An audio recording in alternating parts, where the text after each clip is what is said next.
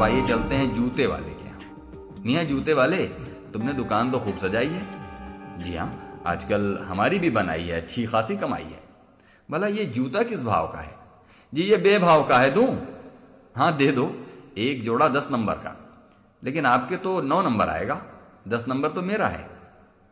हाँ तुम्हारी बातों से तो यही पता चलता है। नौ नंबर ही दे दो। दाल भी चाहिए? वो काहे को? आजकल उसकी बड़ी मांग है। जो जूते ले जाता है, दाल भी ले जाता है। सुना है लोग आपस में बांटते हैं। भाई, पहली तारीख के बाद लेंगे। पहली तारीख के बाद? जी। जनाब, पहली के बाद जूता मिलेगा, न दाल मिलेगी। ऑर्डर हो चुके हैं। और अब सवाल।